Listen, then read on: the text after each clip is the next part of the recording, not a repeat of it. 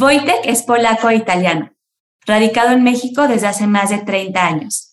Es lingüista, filólogo y se ha desarrollado en el área de relaciones públicas y comunicación. Es practicante de meditación desde hace casi 40 años y lleva guiando prácticas desde el 97.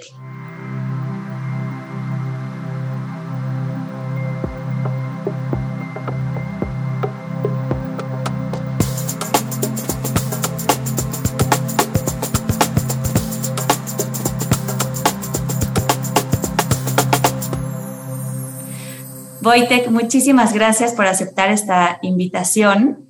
Eh, ya tenemos un rato de conocernos y de compartir un espacio físico de enseñanza y ahora estamos aquí adentrándonos en este mundo virtual. Muchas gracias por estar aquí.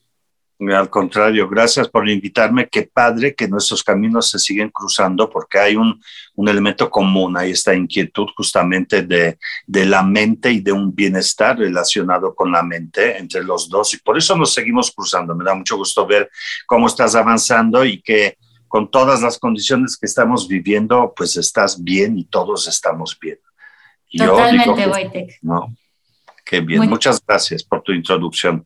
Muchas gracias a ti por hacerte un espacio para, para compartirnos eh, todo lo que sabes y sobre todo lo que más me interesa es que nos compartas todo sobre quién eres. Eh, obviamente conocer tu parte, eh, pues por llamarla de algún modo profesional, ¿no? En lo que te dedicas, pero también me gustaría mucho conocer quién es Wojtek como, como persona, como ser humano, qué le gusta hacer. Y esto me lleva a preguntar algo que que siempre, porque me considero alguien súper curiosa y cuando conozco a alguien, y sobre todo que se dedica con tanta pasión a algo como lo haces tú y, que dedicas todos tus días a esto, me surge esta pregunta de cómo empezaste en este camino, porque normalmente, por, por mi experiencia personal y por lo que he visto con otros alumnos, meditadores, maestros, todos tenemos en algún momento de nuestra vida un punto de quiebre, un punto de duda, un punto de caída, como queramos llamarlo, que nos lleva a buscar algo más, a decir, no puedo quedarme aquí, necesito empezar una búsqueda en mi vida. Quisiera saber cómo empezó esta búsqueda. Hmm. Pues eh, tienes razón. Eh, sí, generalmente los quiebres nos llevan a tomar de este tipo de decisiones, de buscar más allá de lo visible y de lo real. Em, y también fue mi caso, pero fue un poquito diferente, porque yo quisiera aprovechar este espacio y te lo agradezco sos, que, que, me lo permites, porque es muy importante crear espacios donde hablamos desde un punto de vista eh, de la mente de lo que está ocurriendo. Quiero comentar lo siguiente. En, yo empecé a meditar en los ochentas al ratito les explico por qué, pero en esa época las expectativas, los que empezamos, empezábamos a meditar eran distintas, meditábamos por otras razones. Sí, un quiebre me llevó, pero buscábamos otras cosas que hoy.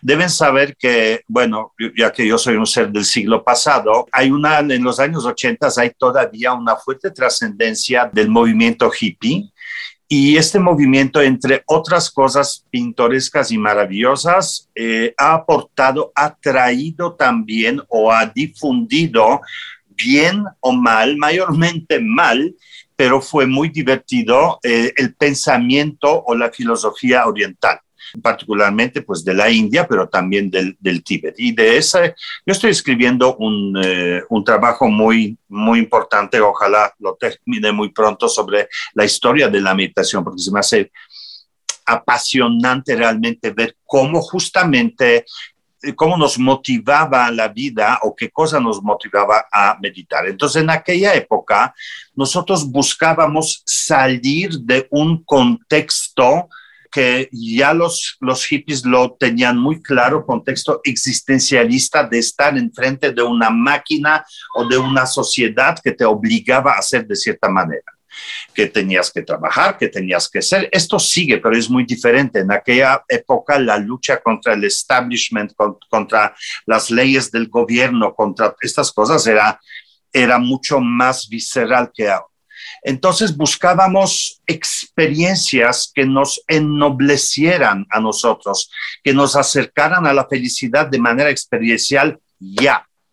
Y éramos capaces de soltar todo por adquirir esta experiencia.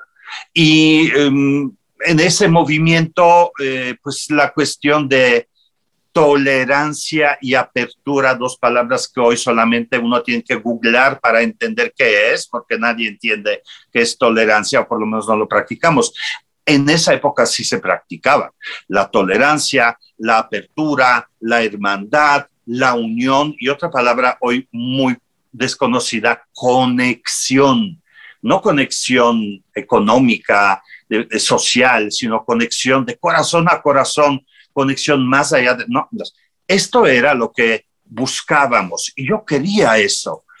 ¿Por qué lo menciono? Porque después en los 90 se sofisticó y en el principio de 2000 se sofisticó mucho esa mecánica y la gente ya no buscaba conexión, ya no buscaba felicidad, ya lo sofisticó mucho y buscaban como adquirir conocimientos ocultos, tántricos y, y, de otra índole para como permear en lo más secreto de la mente, etc. Pero no, la búsqueda ya era diferente. Y hoy, porque meditamos? Por el estrés, por la angustia, ansiedad, porque no puedo, porque no duermo, porque me duele, porque me dijeron, porque no me dijeron, porque somos infelices. Sea, imagínate este cambio, se me hace muy interesante y también interesante observar cómo eh, se han diversificado y se han adaptado las prácticas para estas tres visiones diferentes. Un ejemplo, pues non plus ultra, el, mejor de los ejemplos de aquella época son, por ejemplo, las prácticas de Osho. Pues hay muchos maestros, eh, de, mm, por ejemplo, tibetanos, que también ya exploraban esas prácticas ortodoxas aquí en el occidente. Pero ¿qué es lo que me llevó a mí? Pues mi historia, porque eh, yo salí de mi tierra, salí de Polonia en el 80 y, en 81, 82 y fui a Italia, fui prófugo, eh, es decir, no podía regresar a Polonia, me encontré solo, todos mis planes eh, no funcionaron, me quedé literalmente solo, como viví el destino de, o la vida de un, de un emigrado cualquiera, con dudas sobre hice bien, hice mal, me voy a morir hoy o mañana, eh, nadie se preocupa por mí, no puedo contar con nadie. Entonces, el universo eh, se colapsó totalmente, toda la estructura que uno tiene para moverse en la vida, en mi caso no funcionaba, como en caso de un emigrado. Entonces, eh, pues yo batallaba, afortunadamente era súper joven, o sea, tenía, qué sé yo, 24 años. Entonces, eh, es diferente afrontar la realidad de esta manera. Uno a esa edad vive más fácil en lo que hoy busca la gente, el presente. Se conecta más de la forma experiencial de la vida que con sueños y fantasías resolvíamos como alcohólicos anónimos al día al día, ahora, ahora, tengo que comer, tengo que dormir, tengo que encontrar trabajo, tengo que cuidar mi trabajo, etc. Entonces, en esa, en esa eh, volcán de eh, inseguridad, de dudas, de miedos que yo viví, eh, yo trabajaba en una, trabajaba en, en una empresa y tenía hasta tarde en la noche y luego para encontrar el, el el camión a mi casa tuve que esperar varias horas. Me compré un libro y este libro era sobre Zen y yo lo empecé a leer. En Polonia el budismo existía, pero era muy oculto. En Italia todavía no era tan, tan común practicar el budismo. Entonces, a partir de este libro empecé a explorar más el tema y me llamó poderosamente la atención porque era una forma alterna que emanaba de ahí de vivir, una opción B que, que ofrecía algo que yo desconocía, es decir, estabilidad. Ofrecía una experiencia de vivir momento de plenitud cuando yo vivía puras carencias. Entonces empecé a buscar, claro, leí, empecé a leer, a Confucio, a Lao Tse, me seguí de, de, ahí, empecé a leer mucho sobre eso, pero no encontraba grupos, hasta que encontré un grupo de practicantes y este fue mi primer encuentro con que se llamaba Siéntate en esta postura y cierra los ojos, ¿no? Eh, pero bueno, yo vivía en Roma en esa época y eso sí me ayudó a crear una, un eje dentro de mí. Pero bueno, luego eso emanó en otras, otras prácticas, otras cosas, pero nunca dejé la búsqueda por etapas, me desaparecía, pero ya el gusanito quedó adentro de que hay algo dentro de mí que me permite, un lugar dentro de mí que me permite, que me permite estar bien y que parece ser que todo el malestar que estoy viviendo es solo la invención de mi mente, el invento de mi mente. O sea que así fue, querida, así fue una ruptura, pero yo buscaba, como platiqué, yo buscaba conexión con la gente. Yo quería esa calidez, ese abrazo, ese sentir que todo está bien, tomarnos de las manos, eh, cantar juntos. Eso era maravilloso, cantar los mantras. esa unión a mí me dio valor porque me reconectó conmigo mismo y me llevó más allá de mis miedos. Así fue. Qué bonito y muchas gracias por compartir algo que seguramente representa una, una época vulnerable en tu vida y que aunque parece muy lejano, pues seguro sigue formando parte de ti. Y ahorita, mientras te escuchaba, Wojtek, como quisiera que las personas escucharan de ti esta parte de decir, no tienes que estar mal para meditar, no tienes que vivir una crisis para meditar. con toda esta historia que nos hablabas de los hippies y del enfoque que había, suena que realmente la meditación es una práctica que ideal, en un mundo ideal, deberíamos llevar todos. No, no solo cuando estamos en crisis, no solo cuando estamos enfermos, no solo cuando estamos deprimidos, sino tener esa capacidad de vivir conectados todo el tiempo con eso que mencionas que existe dentro de nosotros para sentirnos bien y que no deberíamos esperar a que haya una crisis, a que haya un punto de quiebre o ¿no? Suena que, que, lo ideal sería que todos meditáramos. Por si hay alguien allá afuera que de pronto diga, pues yo me siento bastante bien o siento que no estoy en crisis, ¿no? Que, que podamos realmente como decirles, la meditación no es para los que están mal o para los que están deprimidos. Correcto, no, totalmente de acuerdo.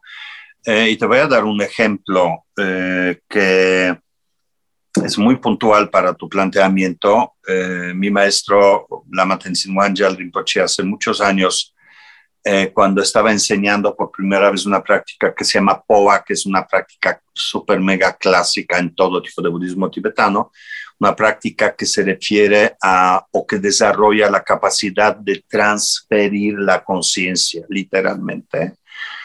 Em, en el momento de la muerte. Su objetivo es resguardar cierto formato de la conciencia en el momento de la muerte. Una práctica increíblemente humanista, increíble, muy interesante, pero eh, para que esta práctica funcione, eh, uno tiene que practicarla toda la vida, porque tú no sabes cuándo vas a morir.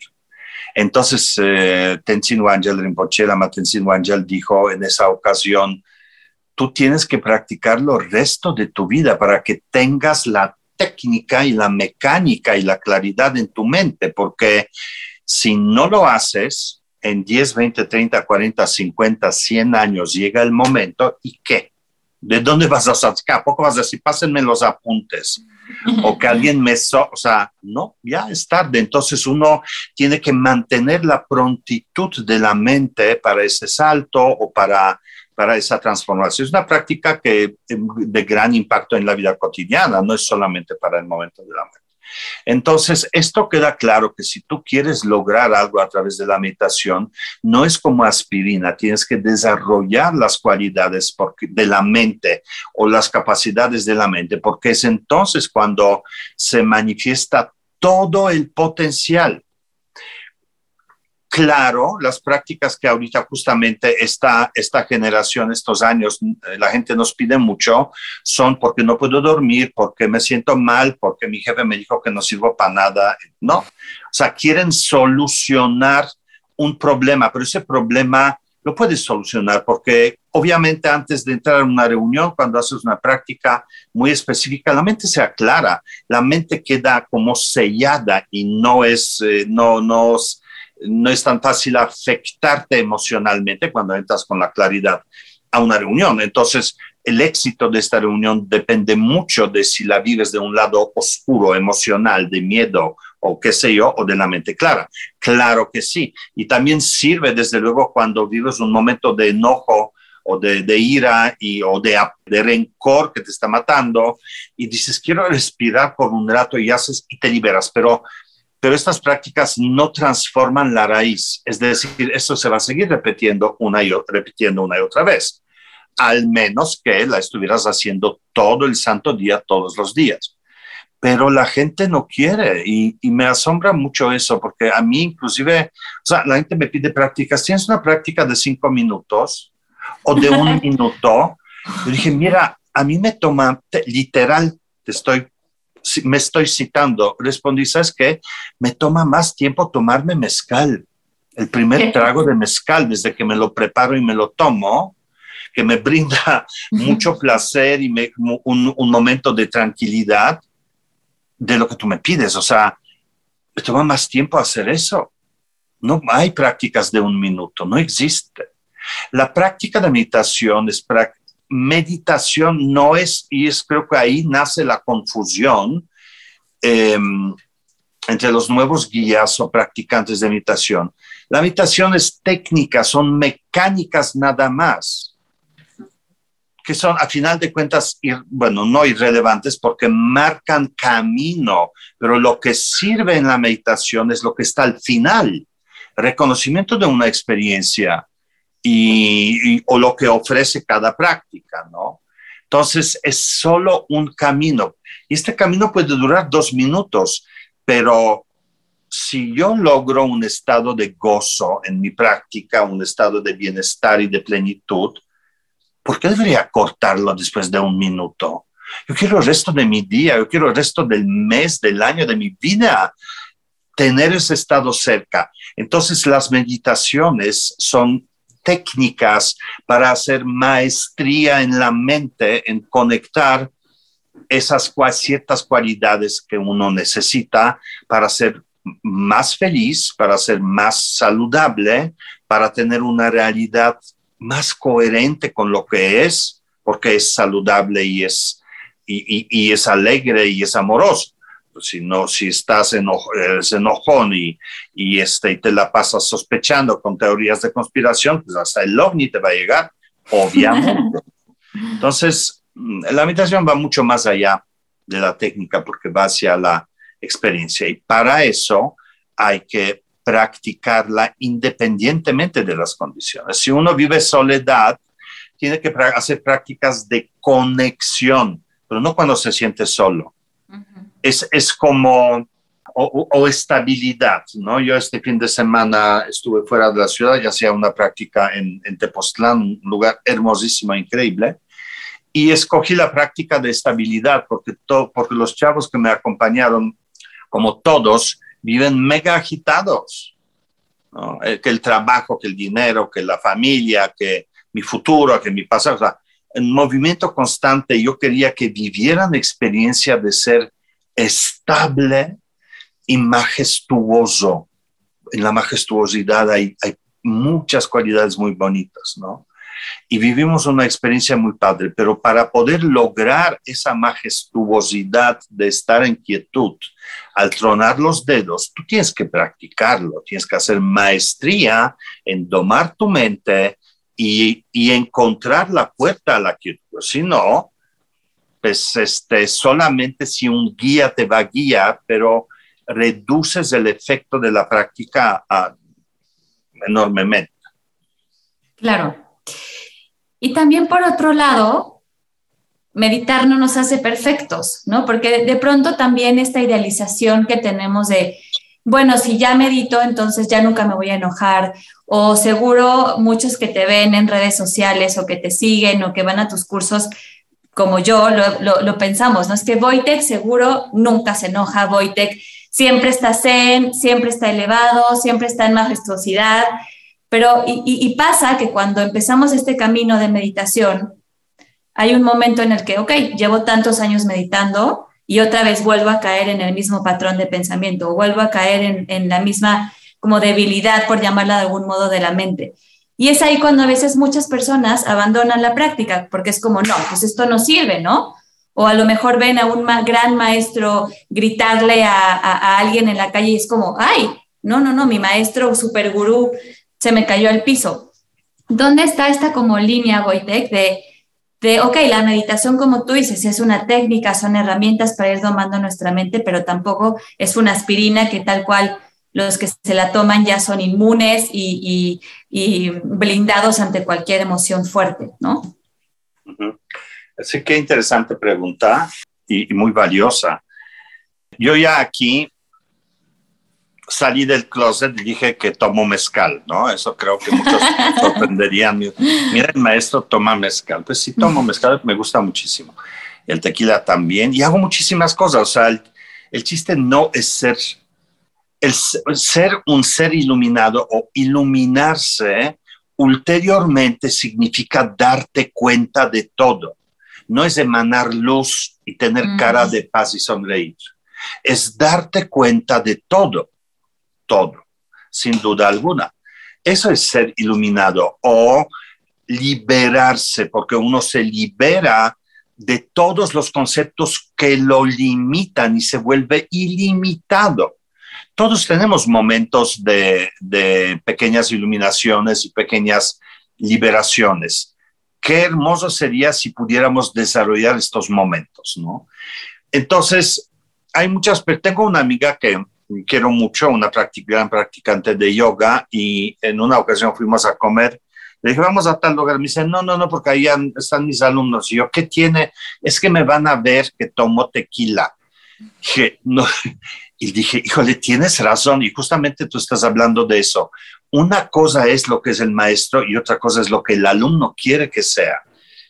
Esa relación no es correcta porque inclusive asumiendo que el alumno busca al maestro porque tiene eh, carencias y necesita aclarar ciertas cosas, no puede al mismo tiempo juzgar el maestro. O sea, la postura es errónea. Pero eh, por el otro lado, sí somos practicantes, los maestros, los guías, los instructores, tenemos muchas más herramientas que, otras personas por experiencia, por años de, de, práctica, por años de enseñanzas, pero también por ese darte cuenta. Yo definitivamente puedo decir que soy distinto que hace cinco años que hace 10, 15, 20, 30, 40 o 50 en términos de mi desarrollo como persona, como ser humano. Mi construcción, la construcción de Wojtek, tú me conoces, es una construcción fuerte, es una construcción sólida de impacto, es decir, tengo, tengo mucha tierra y mucho fuego, o sea, camino y se prende todo alrededor. Y no es porque yo sea soberbio o malo, sino es una construcción, los tantras explican muy bien eso, o Ayurveda lo explica muy bien también. Y eso no lo podemos cambiar. No podemos cambiar la cantidad, yo no puedo cambiar ni me interesa eh, cambiar la cantidad de fuego que opera dentro de mí. Lo que sí puedo cambiar es la manera, si estoy consciente de cómo este fuego opera, porque el fuego en sí es una energía divina, fantástica, hermosa, increíble el hecho de que uno puede usar el fuego para cultivar 20 años rencor, no se lo voy a olvidar nunca, jamás primera huerto, ¿no? Y usa esa energía para cultivar esa maldad, ese veneno, ese, o otra persona que lo cultiva por creando sus teorías de conspiración o eh, cultivando su enojo buscando expresarlo porque se identifica consigo mismo cuando se enoja. Hay otra manera de usar el fuego. El fuego es creatividad, para empezar. El fuego tiene capacidad de superar límites. Entonces, la determinación es fuego, determinación para practicar, disciplina, o sea, hay muchas maneras de usar este fuego. Entonces, un practicante avanzado lo que hace, tiene diferentes herramientas que puede usar a lo largo de su vida para modificar esa estructura interna, pero a una sola condición, que se dé cuenta. Yo conozco muchos practicantes que siguen diciendo, ah, yo medito porque a ver si mi hijo mejora en la escuela. No puedes hacer eso o, para ver si mi pareja finalmente me entiende. Tampoco puedes hacer eso. O que llegue el dinero. Tampoco puedes hacer eso. Si lo haces desde adentro, todo va a cambiar. Pero si no, será fantasía nada más. Claro, fantasía adornada con momentos de relajación y momentos de, de bienestar, pero no va a cambiar nada. Entonces, para hacer resumen de eso, todos estamos en el camino. Eh, eh, la práctica, eso dijo un amigo también, eh, maestro importante aquí en México, en una ocasión me dijo, porque yo le dije, oye, lo que tú me acabas de preguntar, ¿cómo integras la práctica en tu vida? Y bueno, no me preguntaste eso, pero más o menos es, el rubro. Y él me dice, ¿sabes qué? Yo estoy convencido que ese acercamiento es erróneo. Uno no debe integrar la práctica a la vida la vida es la práctica. Y mm. eso aclara muchísimo tu pregunta, añade a la respuesta, porque quiere decir que no somos perfectos, seguimos cometiendo errores, sigue aflorando lo que sea, pero yo tengo herramientas y conciencia para poder modificarlo. Y yo sí puedo decir cómo he cambiado o lo que ha cambiado en mi vida. Mis demonios de hoy siguen, son, los tengo, pero no son los mismos que hace 10 años, pero para nada. Y eso es maravilloso y este es el progreso. Poder liberarte de los miedos y poder liberarte de, conceptos erróneos y poder encontrar lugar donde realmente te sientes bien contigo mismo o, o qué sé yo, y confrontar eso desde otro lado. Ahí viene nuevo problema y tienes nuevamente la oportunidad de practicar. Pero claro que me enojo. Eh, ¿Por qué? Porque soy ser humano. Cuando voy a ser Buda, pues no. Pero todavía me falta posiblemente renacer como pollo en Kentucky cien mil veces y, y, voy a poder, eh, voy a poder cambiar esto. Ay, caray. No importa. Entonces, em, estoy en el camino y tengo la oportunidad de hacerlo cuando siento que entro en un, estado de enojo, un, tip que me enseñó un, lama, dice, cuando sientes que tu voz comienza a expresarse sin tu control, porque está conectada con la emoción de enojo o lo que sea, comienza a decir, sonar sonidos, decir mantras. Usa en vez de expresar el enojo con palabras hirientes o darle cuerda a la mente para que finalmente explotes, lleva la mente a hacer algo, porque no puedes llevar la paz, porque tiene mega cuerda. Bueno, puedes, hay técnicas para hacerlo, pero a lo largo del día, ni modo que detengas el universo, estás manejando, estás haciendo no sé qué, hay muchas mecánicas, convertir esa energía en otra cosa. Pero no quiere decir que no tenemos pensamientos negativos o no tenemos emociones negativas o no actuamos eh, o, no tenemos intenciones negativas, pero cada vez menos y cada vez un buen practicante avanzando logra darse cuenta y transformarlo. E eso es práctica. Eso es el resultado que buscamos. No encontrar un momento de relajación, sino crecer dentro de las cualidades tal como somos, tal como somos, viviendo en la Ciudad de México. Es una de las más increíbles ciudades de este planeta, pero también con grado de complicación terrible, ¿no? Vivir aquí, como yo digo mucho, vivir, lograr sentir paz en la época de guerra o lograr sentir silencio en el ruido de la vida o lograr sentir espacio en el metro Pino Suárez a las seis de la tarde, eso es lo que debe hacer practicante, no evadirlo, sino confrontarlo. Me encanta cómo lo describes, Boite, que ahorita que escuchaba hablar, que te escuchaba hablar sobre el lama, sobre este gran tip que te dio, quiero que nos hables un poquito sobre este concepto que tienes de meditadores urbanos, porque a veces cuando escuchamos hablar sobre una religión, sobre una filosofía muy antigua, de pronto entran estas dudas, ¿no? Nos podemos cuestionar como, ¿qué ¿en qué se parece eso a mi vida? ¿En qué se parece un monje tibetano que aparentemente vive recluido en un templo precioso, cantando mantras todo el día. ¿En qué se parece eso a mi vida caótica, donde tengo tres hijos? Probablemente soy madre soltera, me acaban de correr la pandemia, a mi mamá le dio COVID y está, ¿sabes? Como, ¿cómo tú has, porque se ve que tienes esta misión y, lo has sabido aterrizar, de conocer realmente el, el fundamento de esas filosofía, de esas enseñanzas, que sí pueden adaptarse hoy en día, independientemente de que no ser, somos esos monjes tibetanos eh, o budistas recluidos en, el fin del mundo, ¿no? Que tenemos una vida, como tú decías ahorita, que nos gusta el tequila, que nos gusta el mezcal, que tenemos crudas, que de pronto eh, tenemos una vida muy llena de cosas, el tráfico de la ciudad, ya me chocaron, no tenía seguro.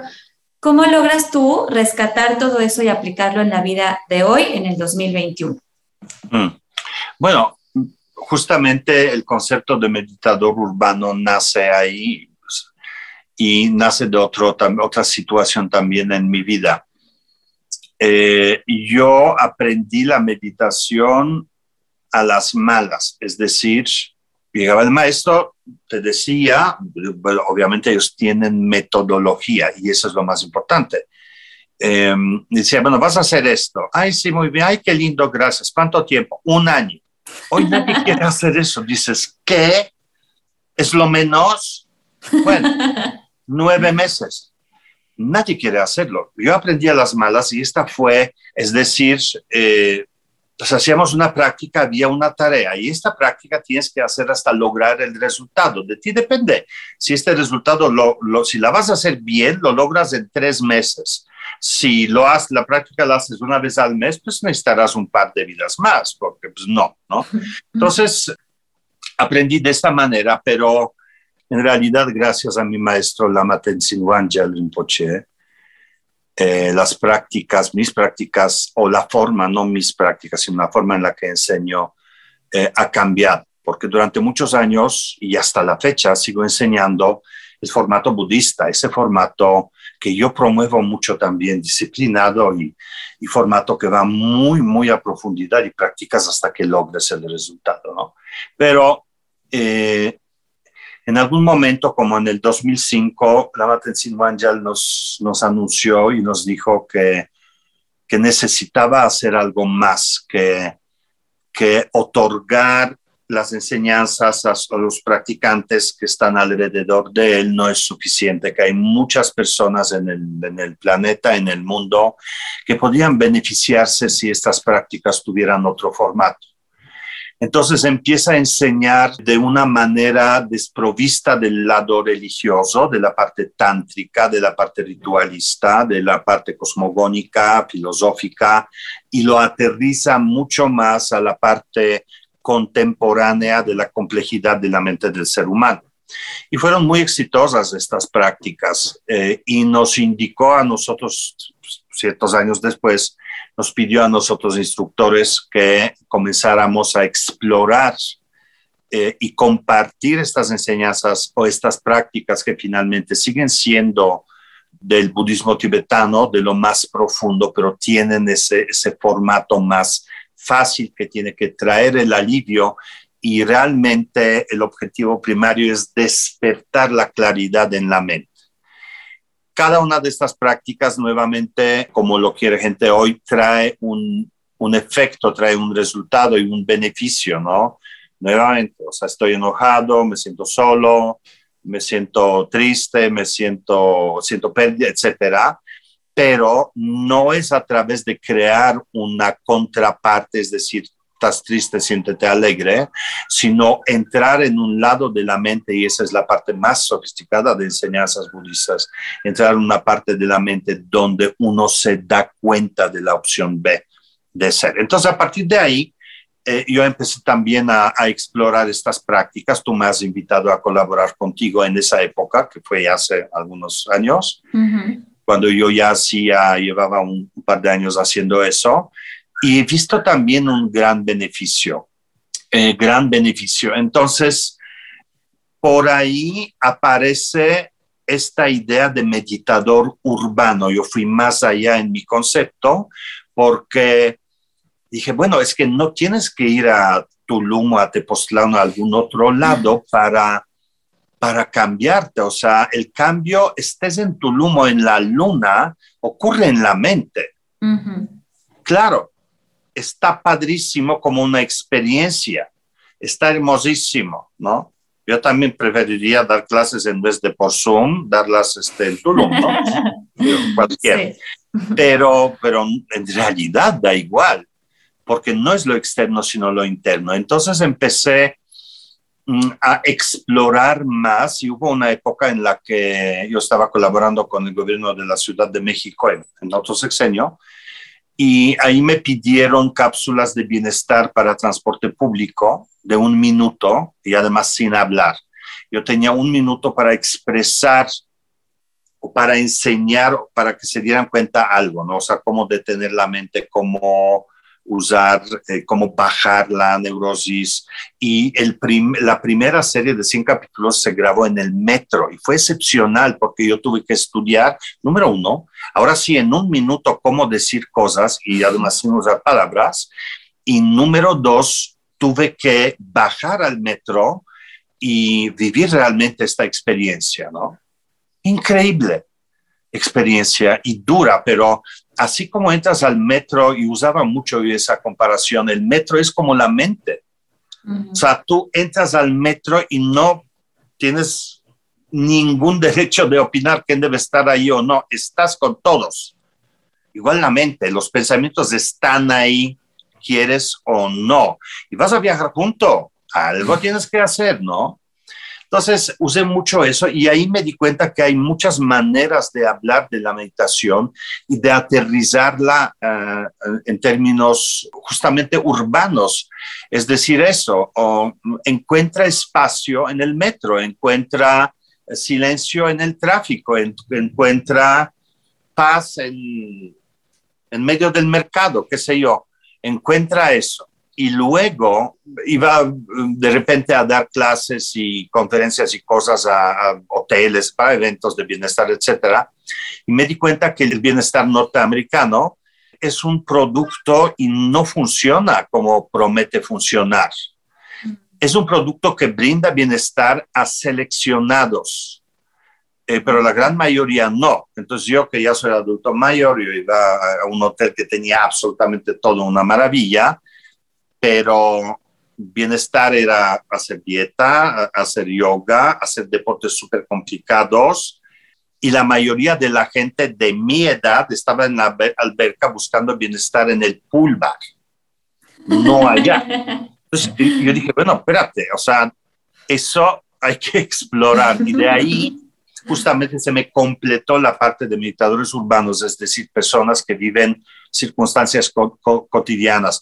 Otra experiencia muy importante que me impactó ese concepto fue cuando estaba dando clases en un, eh, un despacho de ciento y tantos contadores en Polanco y mis compañeros hacían yoga y yo hacía meditación y claramente los millennials hacían yoga, mm. pero la señora que tenía cuarenta y tantos años y tenía peinado de salón y maquillaje no iba a hacer yoga a la hora de la comida, ni en la mañana.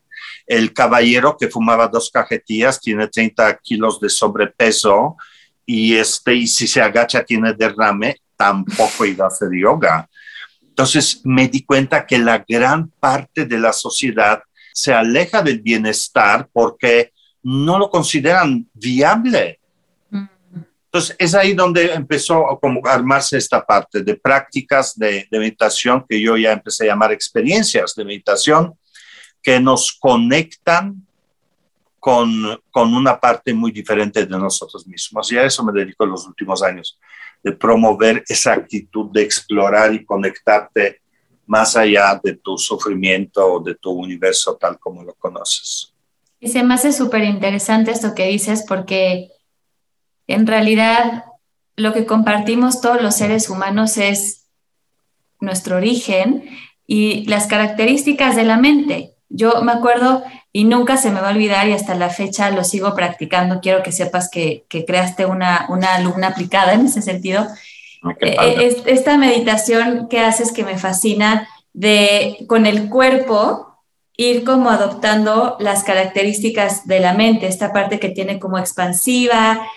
Eh, y eso creo que es algo que, que lo compartimos todos, independientemente de si es un contador que está todo el día en un escritorio con la computadora, a una maestra de yoga, a un monje tibetano, a una señora de 60 años, las características de la mente son las mismas, ¿cierto? Y, lo que queremos es, es eh, lograr liberar las ataduras, podríamos llamarlo así, que, frenan esas características naturales de nuestra mente.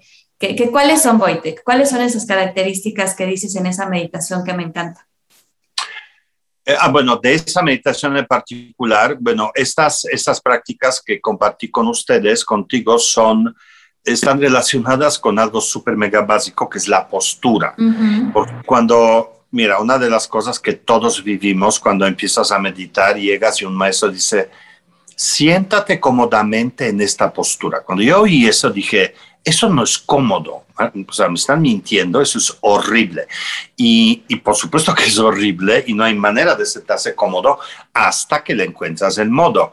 Y durante muchos años eh, estudié esa parte de la postura y me dediqué un poquito a, estudiar la parte externa, es decir, el cuerpo, para ver cómo se conecta. Estudié a través de prácticas, o sea, no estudié yo en Google ni nada, o sea, estudiaba este fenómeno de cómo mi cuerpo me apoya en mi meditación. Eh, y mm, esa práctica justamente que tú conociste nace de, lo básico de la postura que reconoce que la postura del cuerpo sirve para una sola cosa, no para castigar al alumno, o sea, quieres meditar, pues sufre, sino sirve para que tú conectes la postura en la mente.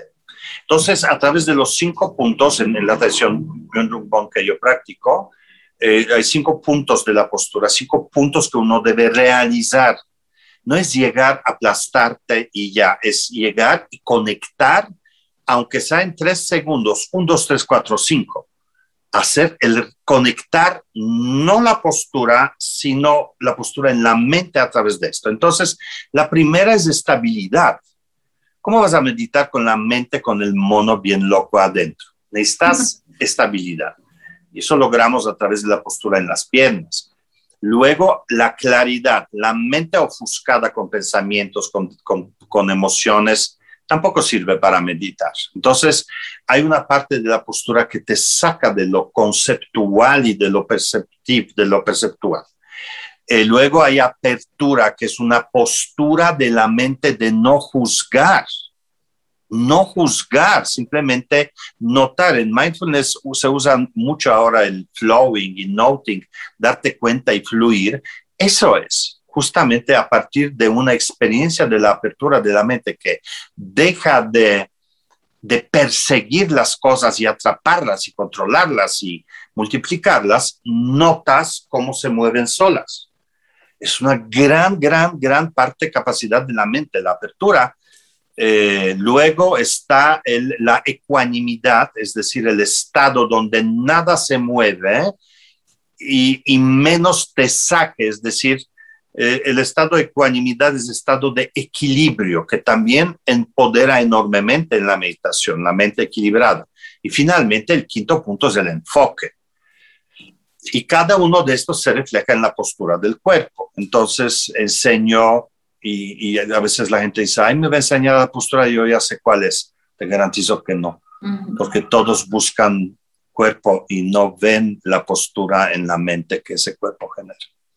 Es una experiencia maravillosa. Siento que con todo lo que nos has contado, Wojtek, a mí ya se me antojó como cerrar los ojos un ratito y, y conectar con, con, esta parte, como cultivar y saber que puedo tener herramientas para para vivir más feliz, para así realmente hacerme cargo de mí, ¿no? Yo creo que esa es la meditación, hacerme cargo con las herramientas que tengo a la mano para estar en el momento presente, para observar y conocer todo lo que está ocurriendo en mí y aún así subirme a ese vagón de la vida y, avanzar hasta, hasta su destino, ¿no?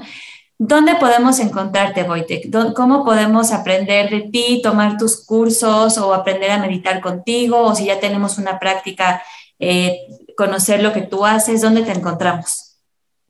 Eh, mira, justamente voy a, estoy abriendo un portal que se llama Medita con Wojtek. Mi nombre no me ayuda nada, pero bueno, me, algo tienen que superar mis practicantes, por ejemplo, mi nombre, meditaconvoitec.com, y en este portal agrupo varios tipos de prácticas, justamente prácticas tipo aspirina, y de hecho lo llamé farmacia de la mente, donde puedes eh, resolver un problema al instante, ¿no? Bajar la neurosis, bajar el enojo, conectar, tranquilizar la mente, etc. Luego hay otra que se llama sanar con la meditación que ya tiene rutinas, son rutinas cortas, pero que llevan a las cualidades de la mente que un practicante necesita forzosamente conocer. Y eso es para sanar, porque cada una de estas cualidades nos libera de lo, de lo opuesto que hay. Y en farmacia hay también prácticas para comenzar el día, eventualmente voy a hacer también prácticas para terminar el día. Estas mismas de comenzar están en mi Instagram como live, las estoy guardando ahí. Entonces, eh, mi portal se llama Medita con Wojtek, Instagram se llama Medita con Wojtek, Facebook se llama Medita con Wojtek.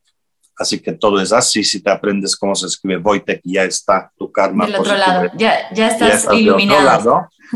Y, y, eso es una parte del portal, porque el, el otro justamente estoy haciendo curso básico 1, que es eso, lo que acabamos de decir. Eh, a esa parte lo llamé conectar con la mente que son posturas, respiraciones, porque la respiración es súper importante para atrapar la mente, es el primer paso para domarla, y luego conectar las cualidades. Y luego tengo otros básicos, otros dos como para desarrollar atención y, y otras cosas, y luego hay otros cursos y finalmente va a haber uno para meditas, clases para meditaciones, meditadores pro, que quieren explorar literalmente explorar la mente y no necesitan práctica de 10 minutos, sino aguantan una práctica de 40, 50 minutos. Y voy a hacer también próximamente el curso para aprender a meditar. Pero entonces, eso, todo eso está en el portal y todo eso van a ver en, en mis, en mis redes. Y también certificas maestros, ¿cierto? O sea, también si alguien ya es un meditador pro, como, como tú lo dices en tu portal, también puede aprender de ti a ser un guía sí, meditación. Exactamente, este va a ser el curso último, el curso que, que, voy a armar, que este es curso para guiar y sí voy a certificar un poquito el sistema del yoga, es decir, a través de eh, comprobar la asistencia y cierto número de horas en prácticas. Ahí sí, yo no puedo revisar si practicaron o no, porque igual y pueden prender la práctica y ponerse a cocinar, pero mira qué karma, porque en tal caso posiblemente el perro que está viendo la práctica sí se va a iluminar y la persona no. Entonces ahí cada uno toma su decisión, pero sí voy a certificar porque las personas que hacen el esfuerzo, tienen la determinación y se disciplinan, se merecen el reconocimiento de ese esfuerzo. Y sobre todo de seguir compartiendo, ¿no? Que cada vez, que cada vez sean más los guías que compartan estas técnicas milenarias, creo que es la manera de ir trascendiendo eh, pues estos conocimientos tan importantes que que pues no sé si siempre han sido tan útiles, pero ahora más en estos tiempos, más que nunca creo que es básico aprender a meditar y tener herramientas. Siempre han sido útiles, por supuesto que sí, pero ahora más y está la meditación al alcance de todos. Antes, para aprender tenías que subir al, a los Himalayas, tres kilómetros para arriba y ocho para allá. O sea, para encontrar un maestro, ahorita está en YouTube, está en Zoom, está en... Entonces, ya no hay, no hay otra manera que más fácil de, de aprender. ¿no? Todos pueden aprender. Wojtek, pues muchísimas gracias. Me encanta hablar contigo y podría seguir hablando por horas porque además de, de escucharte y de, de, de, escuchar cosas tan interesantes y profundas, siento como si hubiera hecho una meditación. O sea, me siento como mucho más clara me siento como mucho más clara de, todos estos ruidos que de pronto tenemos sobre qué es meditar, yo no puedo, es silenciar la mente. Siento que me lo, me lo pusiste mucho más accesible y espero que a los que nos escuchan también. No sé si quieras decir algo antes de, de despedirnos y de cerrar. Gracias a todos, felicidades por el programa y por la, por la mecánica que tienen, pues que sea para bien de todos. Muchas gracias, incluido para ti. Gracias por tu gracias. tiempo, Wojtek. Nos vemos la próxima semana con un nuevo episodio, un nuevo invitado y una nueva meditación. Zen o no Zen es producido y conducido por mí, Sus Bigler. Música y mezcla por Ernesto López, con producción ejecutiva de Mariana Solís y Jerónimo Quintero. Este es un podcast de Bandy Media.